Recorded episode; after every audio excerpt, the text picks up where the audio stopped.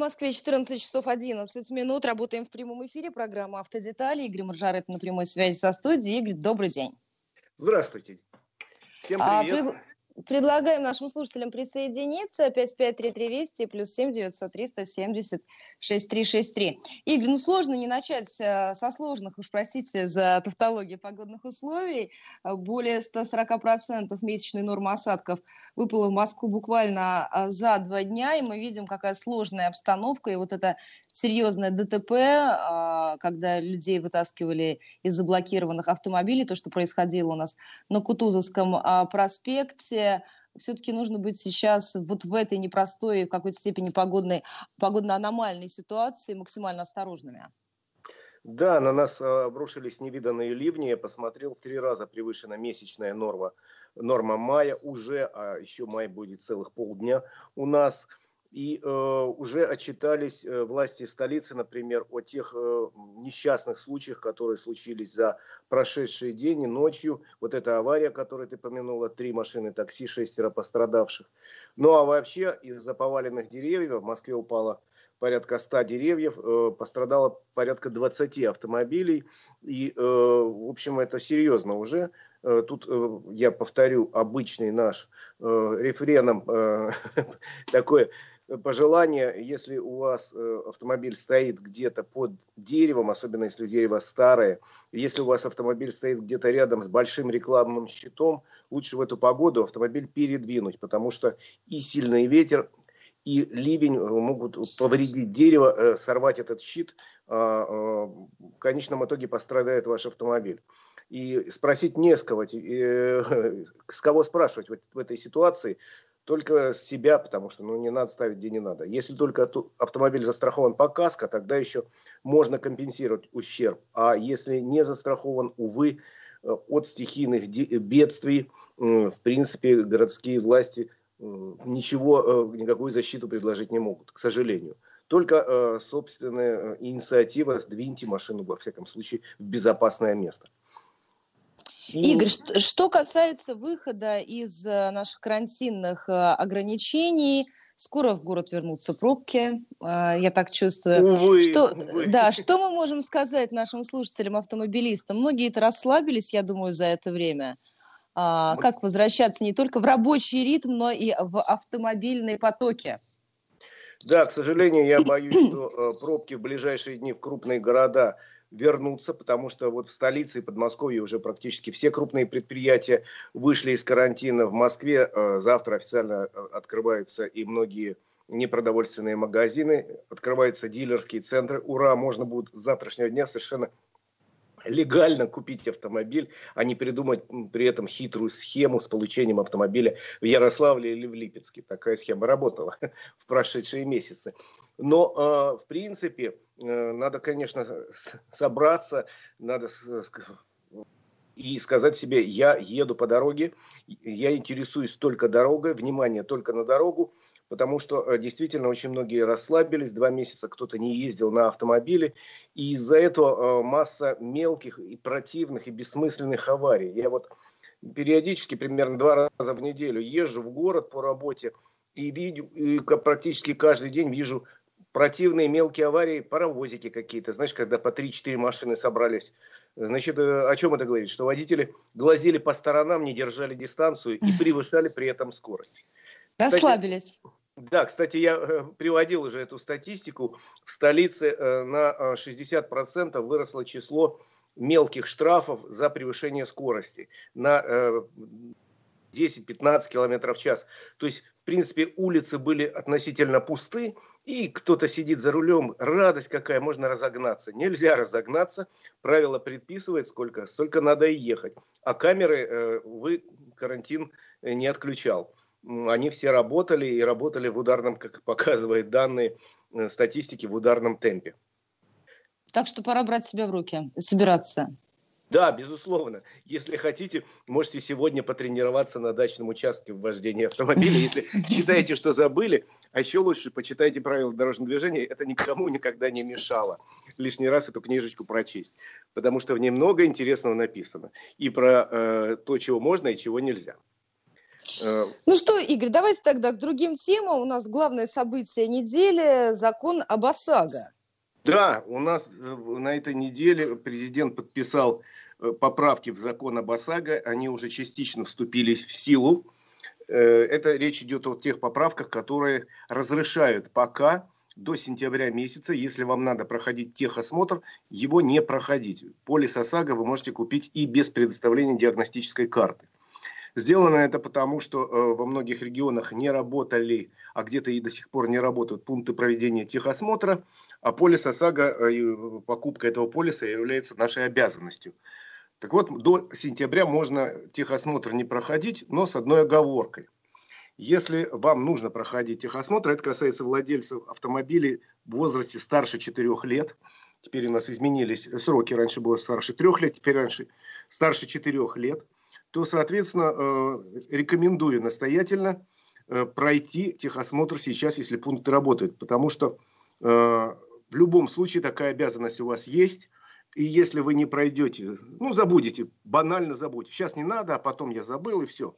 В случае ДТП э, ваш полис будет признан действительным, да, безусловно. Но страховая компания имеет все права предъявить вам потом регрессный иск и сказать: мы оплатили ремонт пострадавшего автомобиля, а ты верни эти деньги нам, потому что ты не соблюдал правила и не прошел техосмотр. Так что лучше пройти, если уже работают пункты проведения техосмотра сейчас. Ну, а если отложили, то запишите на каком-нибудь видном месте, отставьте эту записочку, в телефон себе поставьте галочку, что пройти техосмотр обязательно в течение лета и сентября месяца.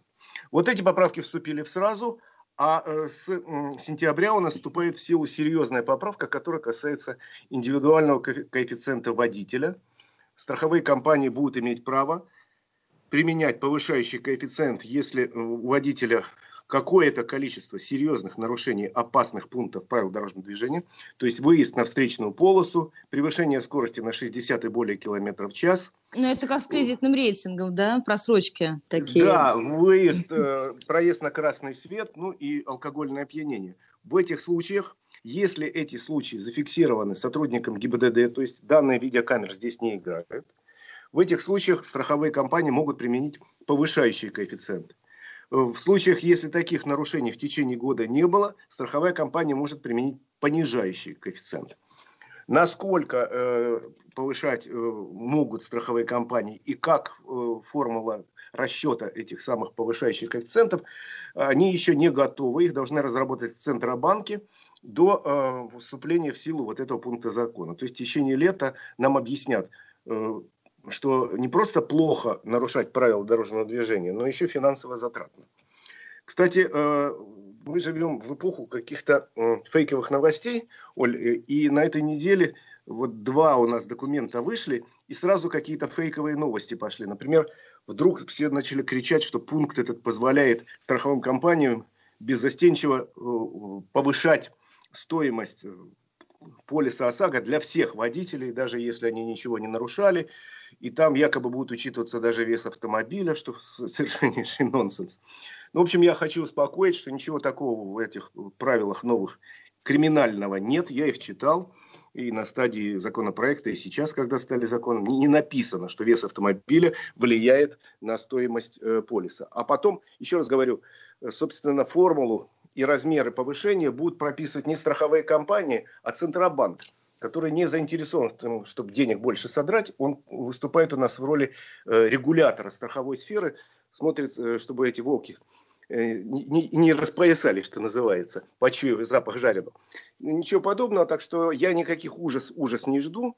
Наоборот, на... Есть уже, Игорь, вопрос, а кто будет, а, оспа... как можно будет оспаривать, если а, эти нарушения будут неправомерными? Слушайте, нарушения оспорить можно и сейчас, механизм есть. Если вы считаете, что э, сотрудник полиции, тут речь идет только о тех нарушениях, которые зафиксированы сотрудником полиции, что сотрудник полиции неправильно провел освидетельство медицинское и облыжно обвинил вас в том, что вы пьяны, вы можете это попытаться оспорить через суд. И если сотрудник полиции зафиксировал, что вы проехали на красный свет или выехали на встречную полосу, опять же, есть механизм обжалования. Тут речь идет о том, что старые механизмы э, будут по-прежнему работать, то же самое э, принципы фиксации нарушений. Но появляется еще и формула, которая позволяет для злостных нарушителей, кстати, пока еще непонятно, какое количество этих злостных нарушений надо в течение года совершить, пять или десять. Эта цифра пока не прописана, Центробанк решает. Но э, злостных нарушителей может наказать. А вот положительным героем, Оль, например, как ты, вот всегда ездишь по правилам, и, и штрафов у тебя нет. И положительным героем и героиням э, сделать сумму поменьше. Причем, опять же, я надеюсь, что... То есть у нас будут поменьше бонусы. Если представим мы, что я вот прям идеальный водитель, то я могу рассчитывать на э, маленькие бонусы. Правильно я понимаю, Игорь? Ну, вообще, идеальный водитель, с точки зрения вот этой системы, это тот, кто получил права и не ездит. Положил их в никаких правил не нарушает. Нет, я совершенно серьезно хочу сказать, что по этому положению ожидается, что все э, те, у кого в течение последнего года нарушений серьезных не было, то те получат какую-то скидку. Скидка может быть большой, но у нас же есть, например, бонус-малус, который дает скидку тем, кто не попадает в аварию. Причем эта скидка может достигать пятидесяти процентов. Я надеюсь, что м, тут будет тоже скидка процентов пятьдесят, и в результате страховая компания будет мне доплачивать за то, что я у нее беру полис. Шучу, конечно. Было бы очень приятно. Ну, дайте нам помечтать, Игорь. Предлагаем слушателям присоединиться к этому разговору. пять пять три три два ноль ноль и плюс семь девятьсот триста семьдесят шесть триста шестьдесят три. Игорь, мы с вами хотели поговорить еще по поводу путешествий, тоже немного помечтать, но до этого вопрос от слушателей из Москвы. Что ждет вторичку, вторичный рынок в ближайшее время, на ваш взгляд? Есть какие-то прогнозы? Есть. Я готов их огласить.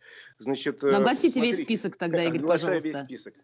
Сейчас вторичный рынок, так же как рынок новых автомобилей, находится в шоковом состоянии, потому что э, не работали многие дилерские центры, которые занимались продажей подержанных автомобилей, крупные компании по продаже подержанных автомобилей тоже в, основном, в основных регионах, самых э, таких жирных автомобильных, я имею в виду Москву, Московскую область, Краснодарский край, Питер, они все были закрыты, плюс к тому э, закрыты были и... Э, многие рынки, потому что часть автомобилей продается на автомобильных рынках. Ну и в результате сейчас, как показывает статистика, во всяком случае в мае-апреле цены на вторичном рынке упали, потому что многим людям надо было срочно продать автомобиль. Ну, например, у меня бизнес страдает, я не могу работать, деньги нужны для выплаты зарплаты. Что я буду делать? Я быстро продам свой автомобиль, чтобы как-то компенсировать потери. И... цены в среднем упали процентов на пять на рынке, совершенно неожиданно для многих, а то и на десять. В результате многие люди просто избавлялись от машин за бесценок. Но это все временно, имейте в виду.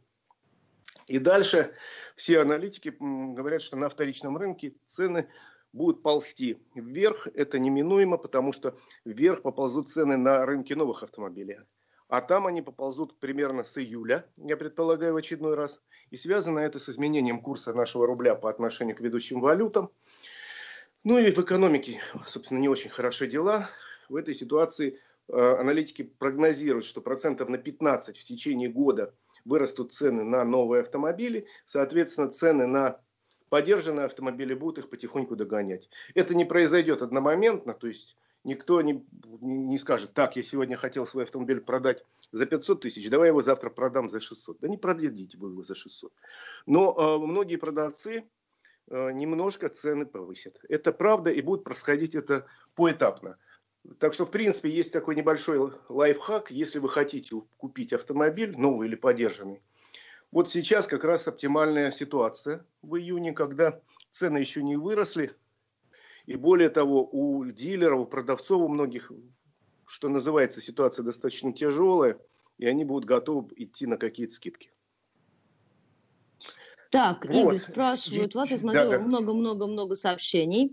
А, говорят, когда уже страховка у нас станет индивидуальной, привязанной к человеку, а не к машине и мощности двигателя? Спасибо. Вот как раз этот пункт закона об ОСАГО, который вступит в силу с сентября, позволяет более привязать полис к человеку, а не к железной машине. В первоначальном проекте этого документа, который Дума завернула, был еще такой момент, как отмена коэффициентов районных и коэффициента мощности автомобиля.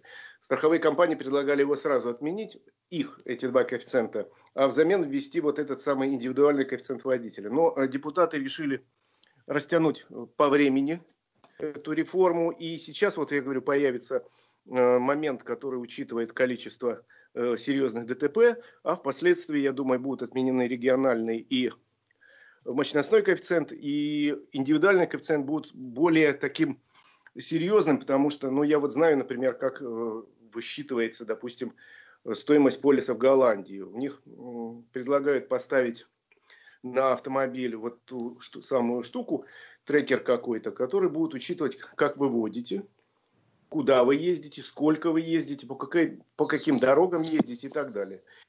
И выводится коэффициент для каждого водителя. У нас пока этого не будет. В ближайшее время, во всяком случае. Но в конечном итоге мы, видимо, тоже вслед за всем миром к этому придем. Так, спрашивает Елизавета из Краснодарского края. При смене имени записано полное. Все двадцать лет водительского стажа слетели. И в итоге плачу страховку, как будто у меня минимальный стаж. Спросила у агента, а она в ответ, что делать, не знает. Это все очень просто. Надо обратиться в Российский Союз автостраховщиков. Есть у них сайт аутоинс точка ру, написать жалобу, и там восстановят весь стаж. Ничего страшного не произойдет. Были такие случаи на моей памяти, приходилось помогать людям. Так что напишите туда, вам ответят. У них в базе данных должен быть э, записан данные. Вся ваша на всех история. Водителей. Ну, история как водителя. Записана да, да, ну я об этом я аварий, это имею да. в виду. А, Игорь, да. еще есть вопрос, стоит ли а, дождаться, возможно, осени, если собираюсь покупать машину на вторичку? На вторичке. Да, вы знаете, еще раз говорю, что если вы вообще планировали покупать автомобиль в этом году, лучше это сделать сейчас. Может быть, занять денег, тем более, что государство предлагает сейчас и льготные самые разные варианты кредитования. И многие банки э, тоже... готовностью выдадут автокредит. Лучше сейчас. Но если денег все равно нет, тогда и не надо заморачиваться. Дождитесь осени, если ожидаете крупного прихода. Так, и еще из вопросов от наших слушателей, в том числе и по поводу поездок. Так, давайте, может быть, Игорь, мы к этому вопросу перейдем, к, так сказать, прокладыванию маршрутов в следующей части нашей программы. Конечно. Тем более, что мы планировали об этом а, поговорить. Еще по поводу пропусков вас спрашивают, э, нужно ли их продолжать привязывать. Ну, конечно, пропуск должен быть. Не расслабляемся еще пока, друзья. В Москве, во всяком случае, в целом ряде регионов пропуск привязывается к автомобилю, если вы ездите на автомобиле. А если ездите на общественном транспорте, к номеру социальной карты или вот карты «Тройка» в Москве. Да, надо его привязывать, иначе это будет э, нарушение. Получите штраф четыре-пять тысяч, оно вам надо. А действие, собственно, привязать пропуск к транспортному средству занимает одну минуту, условно говоря. пять пять три три двести плюс семь девятьсот три сто семьдесят шесть три шесть три средства связи. Игорь Маржарет, наш автомобильный эксперт, на прямой связи со студией.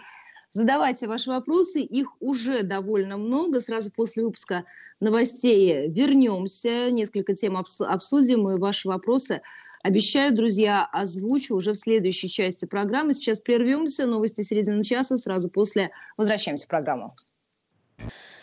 Возвращаемся в программу. четырнадцать часов тридцать четыре минуты. Московское время. Средства связи пять пять три три двести плюс семь девятьсот три сто семьдесят шесть три шесть три. Принимаем ваши вопросы. Обязательно поговорим и о путешествиях. Игорь, Ирина спрашивает. У меня машине четыре года, проходила техосмотр год назад. Надо ли мне по новым правилам проходить техосмотр в этом году?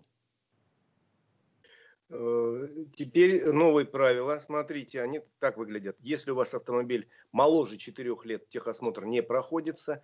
От четырёх до десяти лет раз в два года. По четным годам, то есть четыре, шесть, восемь, десять. А после десяти лет, соответственно, раз в год. Так что сами прикиньте, надо или не надо. Так, из Санкт-Петербурга. Как физлицу купить авто у юрлица, которое оформлено в лизинг? Спасибо. Ну, это на вопрос надо решать с компанией-лизингодателем. В любом случае, можно купить вполне, просто лизинговые платежи перейдут на нового владельца. Ничего страшного не происходит, либо придется погасить сразу всю сумму по лизингу. То есть это надо в первую очередь вам отправиться в компанию, которая эту машину в лизинг предоставила, и с ними решить вопрос. Но проблем тут особенных нет. Так, ну давайте, Игорь, тогда к путешествиям перейдем. Если еще какие-то вопросы от наших слушателей, да. слушателей появятся, мы обязательно их зададим. Ну что, куда поедем, Игорь, с вами в самом начале? Мы поедем по России. В самом начале могу сказать следующее. Я уже начал готовиться, потому что сейчас уже примерно в двух десятках регионах ограничения на передвижение сняты совсем. Еще два десятка регионов готовятся это сделать уже буквально на следующей неделе. Вот, например, глава Краснодарского края заявил, что отели и заработают, и пропуска полностью отменят в Краснодарском крае, видимо, через неделю.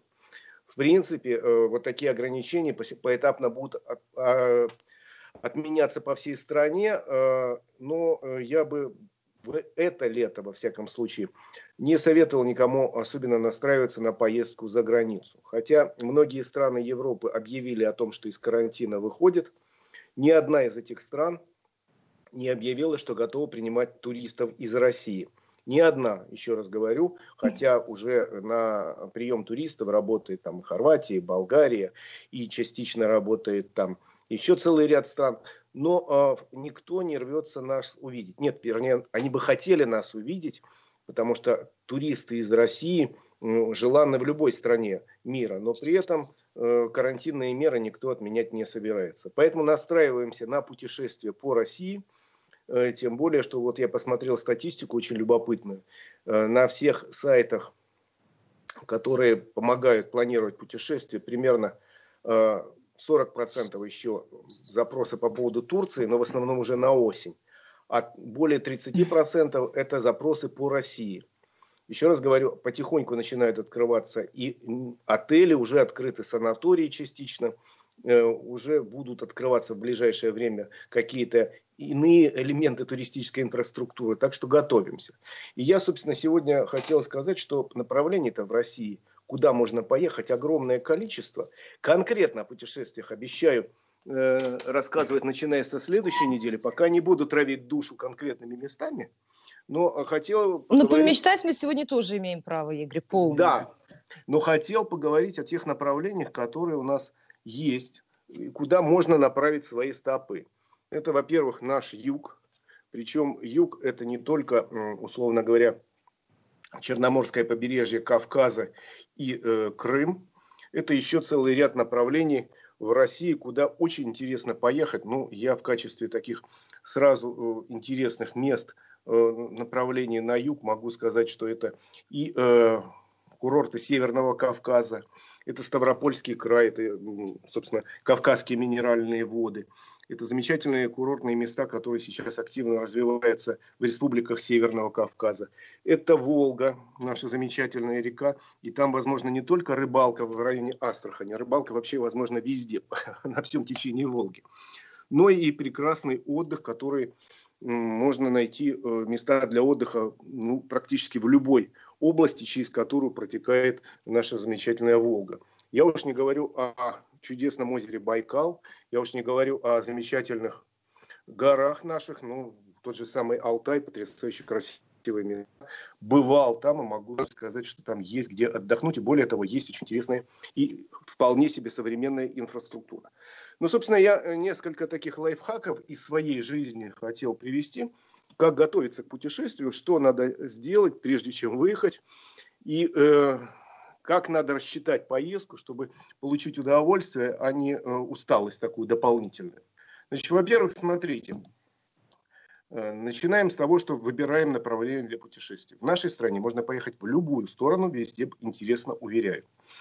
Э, я каждый... можно сказать, год, открывая несколько новых для себя мест в Подмосковье, казалось, все изъезжено. Я для себя открываю новые места, фантастически интересные. И еще раз говорю, выбирайте направление для поездки. Хотите ли вы поехать, условно говоря, к Черному морю или к Белому? Между прочим, Белое море в районе Архангельска, там летом купаются, жарким летом, ничего. Там есть замечательные пляжи. И плюс есть потрясающе интересные места с точки зрения истории, с точки зрения архитектуры, с точки зрения вообще познавательной. Так что э, вот вам север, вот вам Питер, вот вам Архангельск, вот вам э, любые другие направления, вот вам, пожалуйста, юг. И еще раз говорю, не обязательно это будет э, Черное море. Есть у нас Азовское море, есть Каспийское море. Есть Балтика, Игорь, Балтика. Есть, есть Балтика. Слушай, Балтийское море, конечно, Калининград. Я смотрел сюжет. Вы уже знаете, куда я собралась. Э, в телевизоре, в да? Курорты. Да, курорты. Я тебя поддерживал, я там бывал много раз. Совершенно чудесные места. И тот же самый Светлогорск, Зеленогорск, Янтарный и сам Калининград. Я тебе потом подробно расскажу, куда надо сходить. И что надо посмотреть? Значит, выбираем сначала маршрут. Выбрали маршрут, разбиваем его на участки. Чем, с одной стороны, хороший автомобиль, то, что мы можем изменить планы свои буквально вот в пять минут. Мы едем по дороге, допустим, в Питер. А вот нас вдруг осенила мысль, а что ж мы по дороге в Питер ничего-то не посмотрели? А тут же потрясающая Тверь, совершенно чудесный Вышний Волочок. Совершенно там э, прекрасный Торжок. А тут у нас и рядом Великий Новгород. Там же столько интересного. А тут можно свернуть и заехать в Псков. То есть можно планы менять по ходу действий и смотреть какие-то места. Но в принципе я советую маршрут рассчитать заранее, исходя из того, сколько человек за рулем и сколько человек в машине. Вообще идеальный пробег дневной – это пятьсот километров. С тем, чтобы не, не слишком много ехать, а больше времени осталось на то, чтобы остановиться, посмотреть какие-то интересные места по трассе. Если вы едете в два руля и задача стоит доехать любой ценой до крайней точки, то тут, я считаю, тысячи километров вполне себе достигаемая цель. Но больше тысячи километров планировать это получится не путешествие, а постановка спортивных рекордов. Если, собственно, вы ставите такую перед собой задачу, то ради бога, но это уже не отпуск, с моей точки зрения. То есть запланируйте так, чтобы можно было отдохнуть через пятьсот километров, становиться на ночлег, плюс-минус там. Найдите по возможности там отель по каким или гостиницу в, горо в городе. По каким-то трассам это можно даже не искать, потому что по трассе Дон, например, эм четыре, которая идет от Москвы через Воронеж, Ростов, Краснодар, Дон, Новороссийск, по трассе Дон сейчас сотни мотелей, и в принципе найти место для ночлега никаких проблем не составляет. По другим трассам есть проблемы, поэтому лучше заранее подумать, где вы будете ночевать, хотя бы подумать. А в идеале еще и позвонить и спросить, есть ли места, и по возможности забронировать. Это что касается расстояния. Ну и очень важный момент, сколько людей должно быть в автомобиле. Да, вот это один из ключевых моментов. Игорь, а можно мы, мы просто поясним э, нашим слушателям, что мы не знаем, когда вы сможете поехать на машине за границу, и в Беларуси в том числе. Поэтому, как да. только у нас будет такая информация, будем это обсуждать. К сожалению, мы не знаем и не можем предположить даже. Я, к сожалению, могу... Вот Белоруссию, я думаю, открою достаточно быстро, на, в течение июня. Могу предположить, но не ручаюсь за свои слова.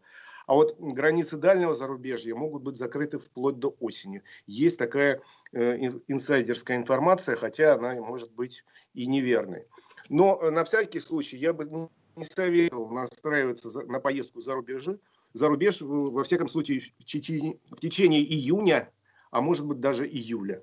Знаете, все-таки э, давайте планировать реальные вещи, а реальные вещи – это у нас поездка по России. У нас не все регионы, извините, до сих пор открыты.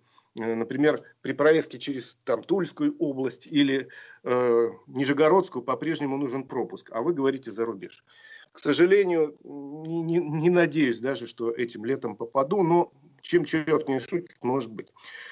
Итак, сколько человек в автомобиле? Это очень важный момент, поскольку я и семью очень люблю путешествовать, и очень много э, по работе езжу. Могу сказать следующее. Идеальное вообще количество людей в автомобиле – это трое взрослых. Если речь идет о переезде на достаточно дальнее расстояние, от там, пятисот километров. Если вам проехать два часа, то можно и пятером ехать. Но вообще, если дальнее расстояние, лучше, конечно, трое взрослых. Или, вот хороший мой вариант, ну у кого как, это двое взрослых, двое детей, не крупных.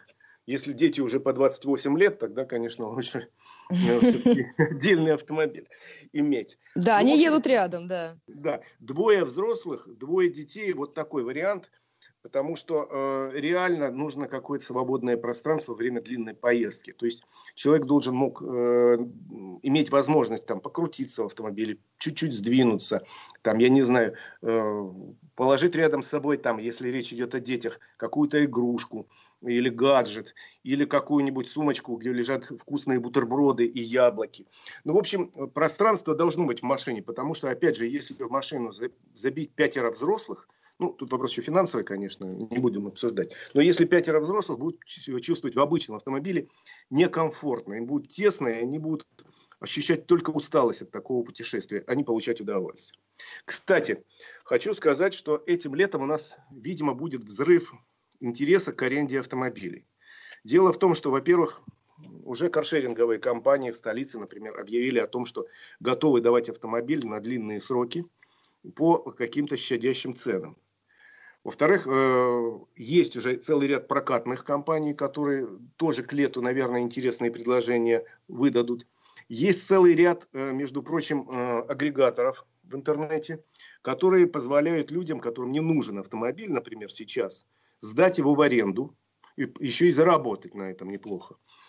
Плюс к тому, вот те же самые каршеринговые компании еще до, до, до карантина начали предлагать минивэны и, и микроавтобусы. Я думаю, сейчас будет очень большой спрос именно на такие транспортные средства, потому что почему бы не взять по нормальной цене микроавтобус, в котором восемь мест, и не отправиться, например, в ту же самую, там, не знаю, Архипа-Осиповку или в Геленджик компанией.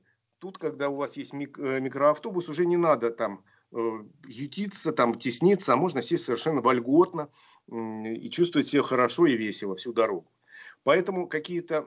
Да, и плюс я очень важную вещь забыл. У нас же с завтрашнего дня формально должна стартовать новая компания, которую обязал правительство учредить наш президент, которая будет представлять автомобили в аренду на э, разные сроки по льготным ценам, потому что государство выделило уже приличные деньги для субсидирования этих самых арендных ставок. То есть надо будет посмотреть, как это заработает, в каких регионах, на базе чего. Я предполагаю, что это будут крупные дилерские центры, а э, в качестве владельца автомобилей будут выступать крупные лизинговые компании, уже которые имеют э, какой-то навык работы с клиентами. То есть с завтрашнего дня еще можно будет и в этой новой структуре взять автомобиль на прокат на две недели и отправиться, допустим, в Крым или, э, кому нравится там Карелия, в Карелию. Я не сказал, что еще такое чудесное направление есть. Кому нравится там на Алтай, пожалуйста, на Алтай. А некоторые отважные наши слушатели наверняка поедут откуда-нибудь из Подмосковья или из Воронежа на Байкал. Я им, честно говоря, завидую. Так, Игорь, давайте еще раз объясним, что мы не рассказываем о зарубежных поездках. Мы знаем прекрасно про карантины и про все остальные вещи. Мы рассказываем о путешествиях внутри страны. И, Игорь, вас ругают слушатели, которые рассказывают, как они вчетвером, допустим, съездили на Байкал из Москвы, вообще никаких проблем. Каждые полторы тысячи остановка на ночлег в крупных городах. Так что вам предлагают посадить в машину четвертого, так я... сказать, пассажира. Вы знаете, я обращаюсь ко всем нашим слушателям. Много раз в своей биографии я организовал крупные автопробеги. Причем несколько раз очень дальние, во Владивосток из Москвы, в Магадан и так далее. И всегда, когда рассчитывал, сколько человек усаживать в машину, три. Потому что четыре уже, если проезд дальний, уже утомительно. Но если только это не двое детей. В принципе, можно ехать и в пятером. Гипотетически можно и шестого положить в багажник, но ему вряд ли там понравится.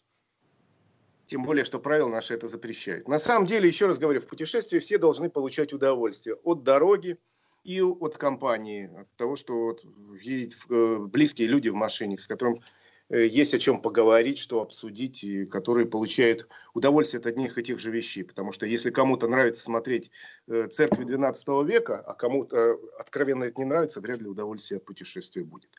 Тем более, что вы поехали смотреть эти церкви.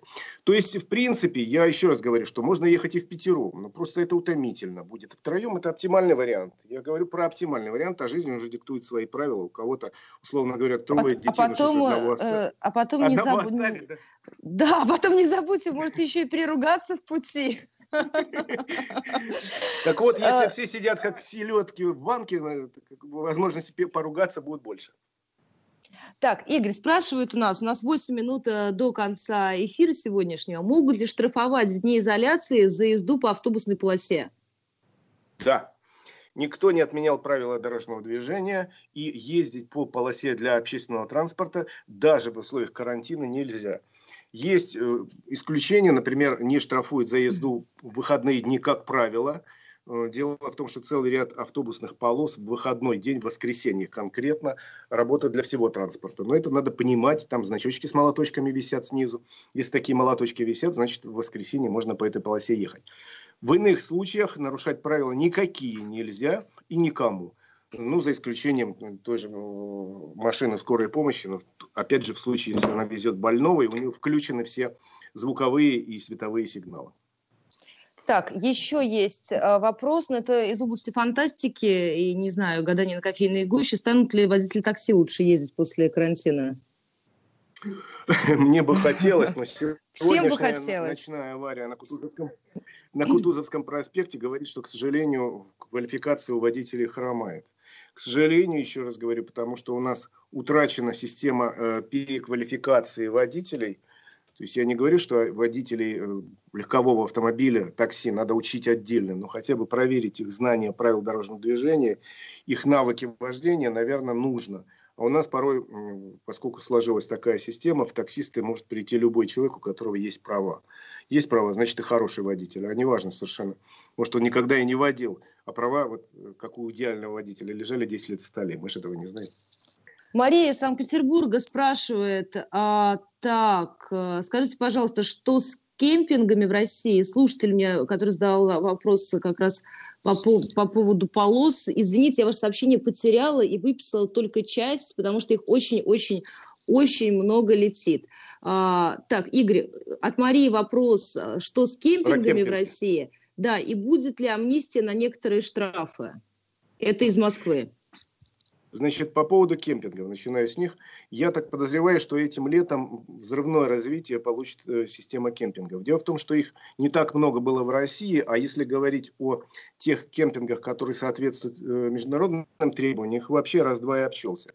Я, допустим, в таком однажды останавливался в Суздале, но надо понимать, что это не просто огороженная какая-то площадка.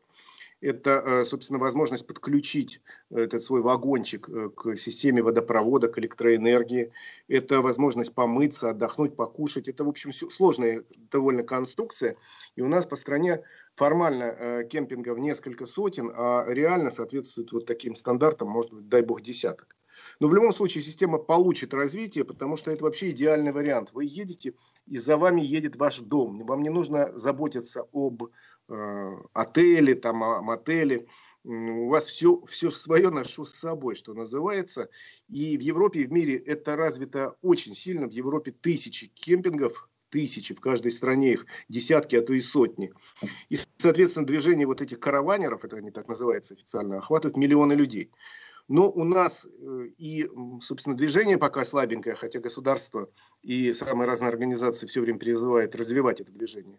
И кемпингов нет, да и, собственно, этот вагончик было взять в аренду, а в основном их берут в аренду, практически негде. А теперь, я думаю, и система аренды будут развиваться, и более того, наши многие производители, эта ниша очень серьезная, продаю идею, бизнес-идею. Ниша очень большая и перспективная. Наши многие производители начнут производство вот таких вагончиков или домов на колесах. Это из микроавтобуса, из приличного можно сделать. Ну, естественно, в фабричных условиях, в заводских. Так что это, за этим движением большое будущее. Игорь спрашивает, а, так, скажите, если проехать по МКАДу без пропуска, не заезжая в Москву, будет ли штраф? Будет штраф, я уже отвечал на этот вопрос. Дело в том, что Московская кольцевая автодорога является вообще-то по своему статусу внутри Московской улицы. Это улица Москвы вообще-то. Ну, с скоростным движением, конечно, так же, как, на, допустим, на Ленинградском проспекте или там на других скоростных вылетных магистралях. Но штраф за отсутствие пропуска вы можете получить вполне реально. Кстати, нас спросили про отмену штрафов. Сейчас в Москве действительно отменяли довольно большое количество штрафов, во-первых, связанных с ошибками при заполнении запроса на пропуск. Допустим, люди, многие там, как выяснилось, тремор, что ли, у всех начался, путали какие-то цифры в номерном знаке в своем или в, в коде региона. набивали вместо семидесяти семи, например, семьсот семьдесят семь и обратно. Но а, вот такие штрафы, как нам объяснили в МАДИ, отменяются в массовом порядке. Плюс еще какое-то количество штрафов отменялось в силу того, что э, трактуется вообще-то по закону все э, спорные моменты в сторону водителя. То есть, если есть сомнение хоть какое-то, вообще-то должностное лицо должно выбросить этот протокол в ближайшую урну. К сожалению, это не происходит. Поэтому вот сейчас якобы в МАДИ массово отменяют какие-то штрафы из-за мелких ошибок. Но если вы реально поехали в город без пропуска и реально получили штраф, тут уже оспорить его будет довольно сложно. Если у вас действительно в базе нет этого автомобиля, в базе выданных пропусков. Uh, у нас минута остается. Штрафовали за неоплату парковки на пять тысяч. Оплатил на минуту позже отведенных пяти минут. Отправил на обжалование везде, человек нам пишет. Бесполезно, что посоветуете? К сожалению, тут работает механизм бесчеловечный, с моей точки зрения. Но это механизм, и спорить с ним достаточно сложно. Если вы просрочили время, отведенное на оплату, увы, придется заплатить этот штраф. Тут шесть минут, это уже шесть минут, а не пять. Я тоже считаю, что маловато пять минут. Раньше было пятнадцать, это может быть много, надо было десять сделать. Но, к моему мнению, в департаменте транспорта почему-то не прислушались, к сожалению. Но если вы оставляете автомобиль на платной парковке, все-таки четко считайте время. Ну что, Игорь, завершаем нашу сегодняшнюю программу. Уважаемых наших слушателей, чьи вопросы сейчас повторяются, направляем в архив радиостанции Вести эф эм. Там вы можете прослушать запись этой программы. Появится совсем скоро. Всем, как всегда, желаем счастливого пути, хорошей дороги. И, пожалуйста, берегите себя, уважаемые радиослушатели. Берегите себя.